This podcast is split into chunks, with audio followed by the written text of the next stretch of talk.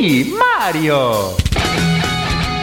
Ehi, hey, sei stanco della tua PlayStation 4? Sei stanco della tua Xbox 7357.666? Bene, allora Radio a 8 bit. Gioca responsabilmente.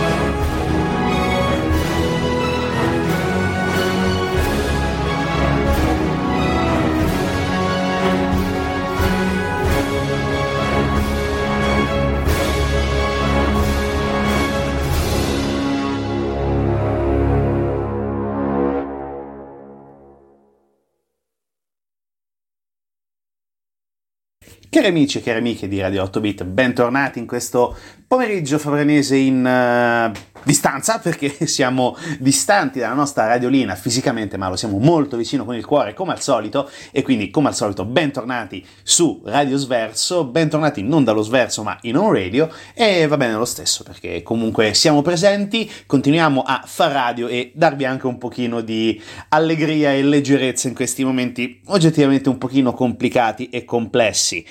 Oggi torniamo a parlare, da un certo punto di vista, di un gran gioco uscito nel 2004, prodotto dalla Electronic Arts. Il gioco si chiama The Lord of the Rings: The Battle for Middle Earth, in italiano Il Signore degli Anelli, la battaglia per la Terra di Mezzo. Gioco molto molto molto intrigante, ne abbiamo già parlato in maniera molto rapida con i nostri quickcast, ovviamente durante l'estate vi abbiamo fatto vedere un piccolo video dove il sottoscritto si cimentava armato di Gandalf e tu non puoi passare vari contro il Balrog di Moria. Ovviamente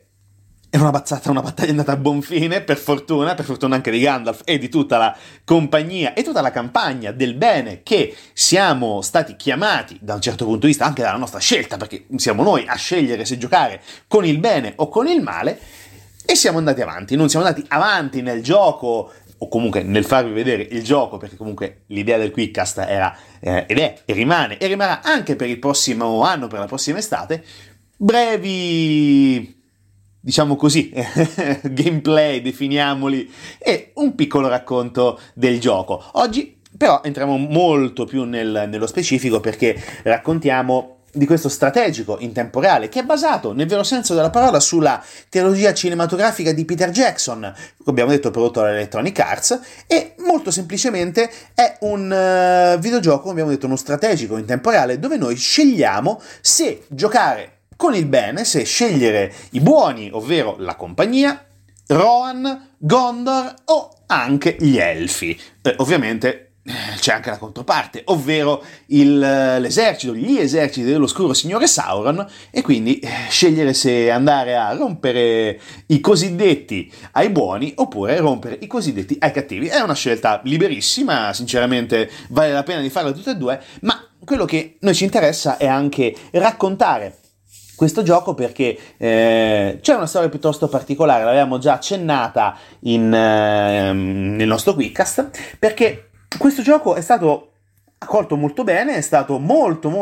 ben considerato anche dai fan per comunque la capacità di trasferire, diciamo così, il mood del film e per certi versi anche dei libri di Tolkien all'interno di uno schermo e di un computer. Un buon successo, un gran bel seguito anche dal punto di vista internet, perché ci sono state anche versioni che permettevano, diciamo così, schermaglie tramite LAN, tramite internet, attraverso server dedicati, ma è successo qualcosa di piuttosto particolare, perché nel 2010 è tutto finito, perché purtroppo non è stata più rinnovata, nel vero senso della parola, la licenza per mantenere appunto vivo questo gioco e quindi utilizzare dei server ufficiali, e quindi non c'è più la terra di mezzo per l'Electronic Arts, almeno collegata a questo gioco, e praticamente adesso per qualcuno ancora che appassionato di questo gioco continua a giocare online, ci sono dei server ovviamente, comunque delle LAN logicamente, diciamo un pochino più oscure, un pochino più non ufficiali, che permettono comunque di far giocare tanti videogiocatori che sono rimasti appassionati a questo bello strategico in tempo reale. Continuiamo a farvi sentire musica e poi ritorniamo qua per raccontare anche il cuore di questo gioco, soprattutto a livello tecnico. A tra poco con Radio 8 bit.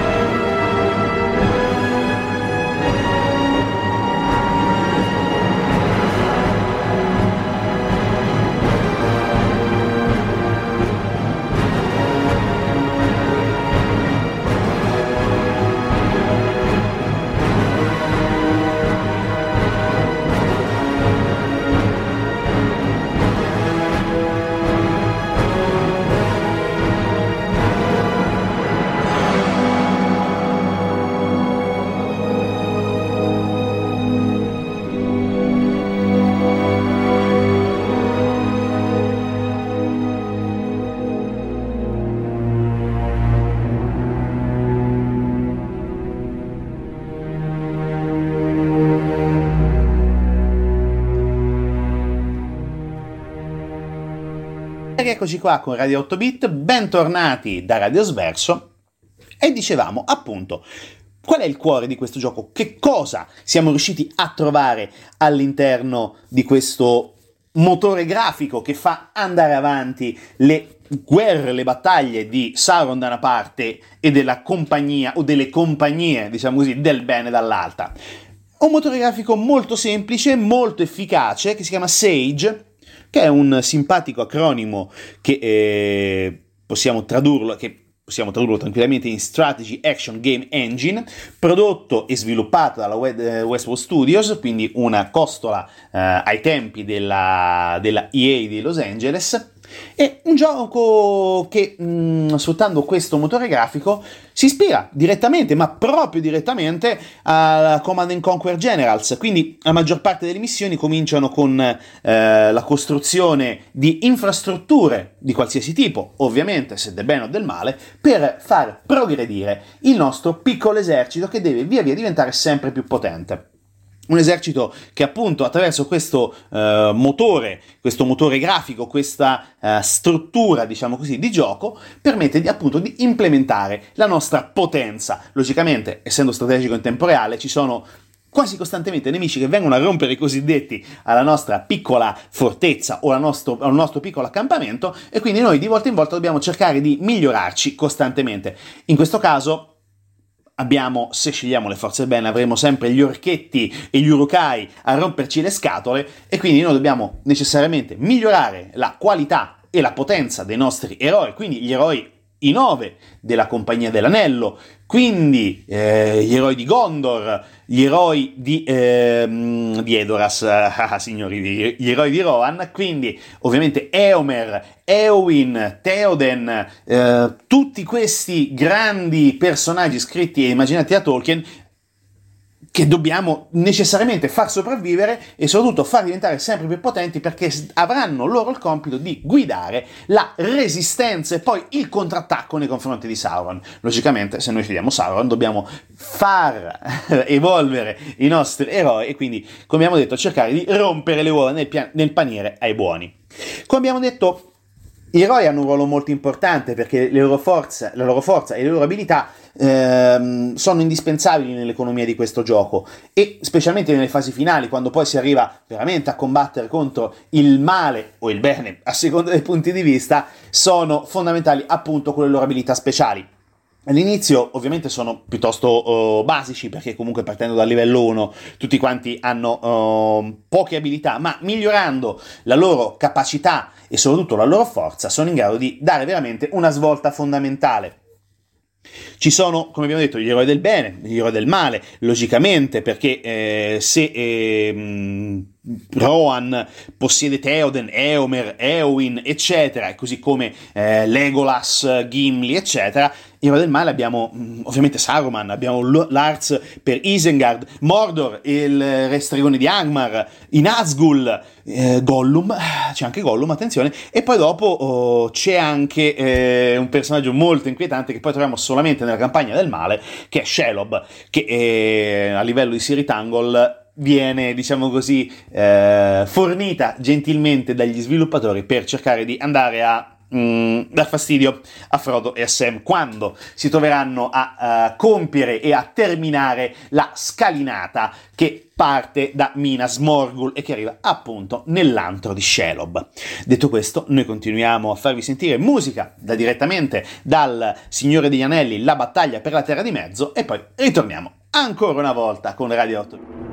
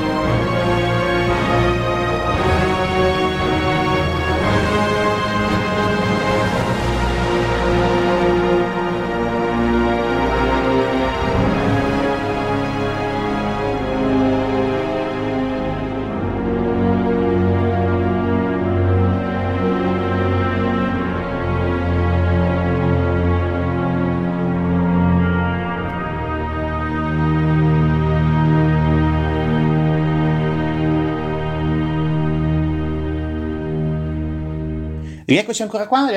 qua a Radio 8 bit, direttamente da Radio Sverso, ancora per chiacchierare riguardo al Signore degli Anelli e la battaglia per la Terra di Mezzo. Gioco ormai possiamo definire tranquillamente retro gaming, perché comunque 16 anni sono una discreta età per un videogioco. E molto interessante la versione italiana, perché molto importante è stato il ruolo della traduzione. Infatti buona parte dei doppiatori che sono presenti e prestano ancora una volta la voce ai vari protagonisti sono quelli proprio del film, quindi troviamo le voci di Gandalf, le voci di Aragorn e buona parte dei protagonisti della traduzione italiana a livello cinematografico sono presenti all'interno del nostro gioco. Logicamente questo è stato un bonus non indifferente per il successo anche della versione italiana, ma anche delle versioni straniere hanno avuto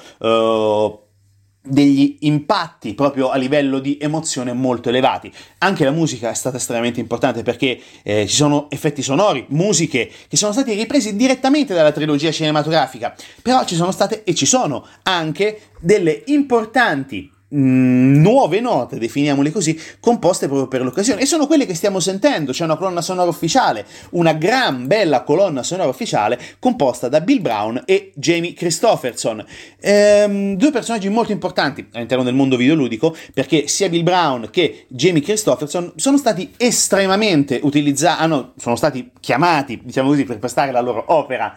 musicale all'interno di molti videogame. Per esempio Bill Brown è stato anche premiato per diverse serie televisive, una su tutti, il BMI 2005 Music Award per CSI New York per la prima stagione, e poi anche tante nomination per quello che riguarda la musica di Return to Castle Wolfenstein, nominato al Golden Reel per Ali, cioè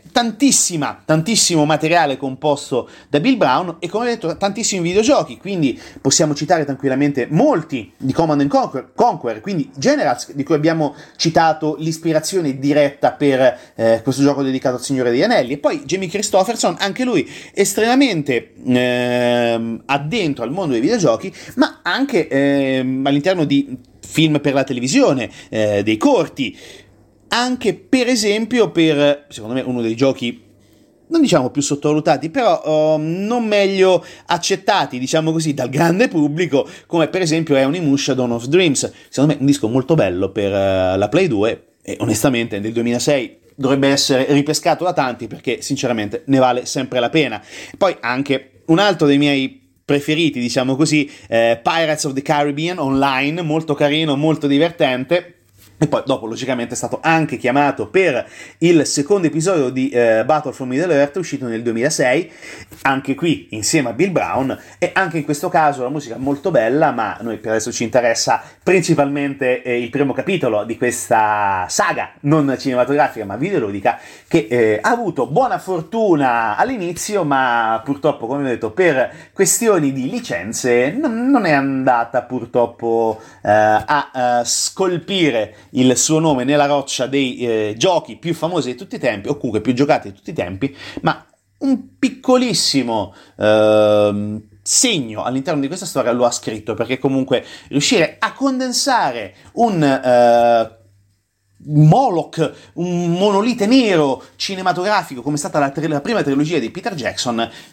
è stata una bella impresa, dei programmatori, una bella impresa dei compositori di musica. L'unico forse difetto che ha questo gioco sono le cutscene, sono le scene che servono per raccordare le varie fasi del gioco, dove le animazioni delle varie fasi, magari battaglie, per esempio Amonen, o la sequenza introduttiva dove c'è la battaglia dove Isildur con la spada spezzata taglia l'anello dalla mano di Sauron, è oggettivamente invecchiata malino, molto squadrata a livello di definizione dei personaggi, animazioni non eccessivamente fluide, però comunque si può soprassedere tranquillamente, perché comunque le fasi di gioco sono molto valide. E che dire, ancora musica, e poi torniamo per gli ultimi minuti insieme a Radio 8 bit e in compagnia del Signore degli Anelli. A tra poco.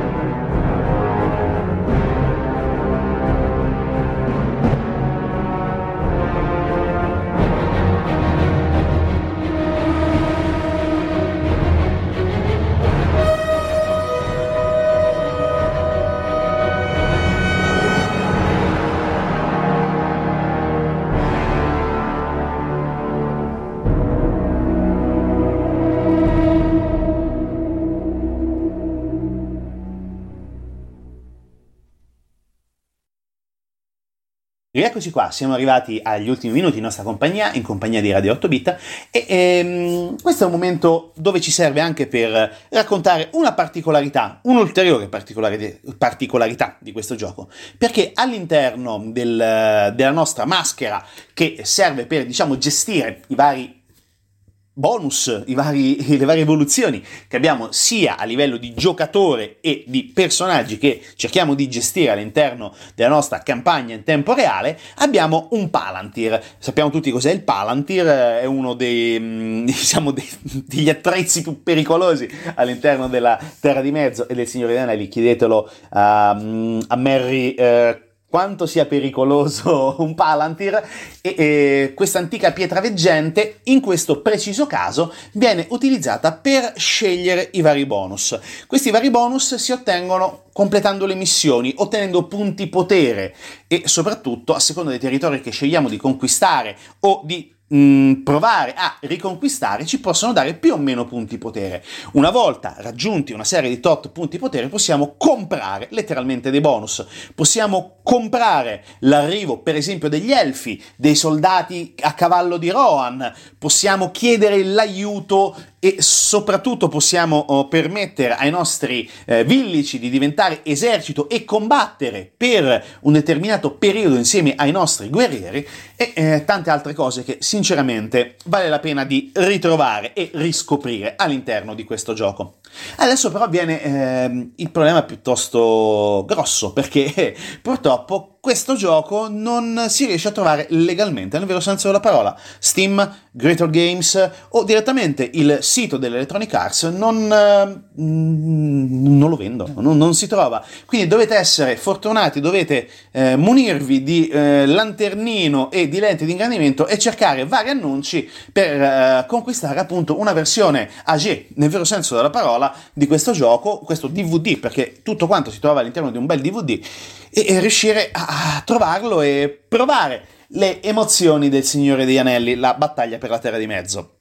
Fortunatamente ne ero in possesso già diversi anni fa e ritrovarlo e ricaricarlo all'interno di un computer è stata una bella soddisfazione, perché da appassionato totale del Signore degli Anelli metter mano ad un gioco molto molto molto credibile è stata ed è ancora una bella soddisfazione, perché ti permette di ritornare all'interno di un mondo letteralmente vivo che continua a regalare emozioni di volta in volta, che uno sceglie di leggere, uno può scegliere sia di leggere il libro, vedere film o giocare in questo caso a questo gioco dell'Electronic Arts e vivere quelle emozioni che fino a qualche tempo fa magari ci avevamo dimenticati o che avevamo lasciato in un cassettino. Logicamente sono emozioni che devono rimanere sempre vive e vegete all'interno del nostro essere videogiocatori, soprattutto appassionati di retro gaming, però serve anche questo, quindi consiglio assolutamente di ritrovarlo in maniera legale, sempre, dovunque e comunque, e quindi buona caccia, e nel vero senso della parola buona caccia, perché oltre a trovare il gioco, una volta trovato il gioco inizierà la caccia per conquistare la Terra di Mezzo. A voi scegliere se bene o male. Giocate responsabilmente.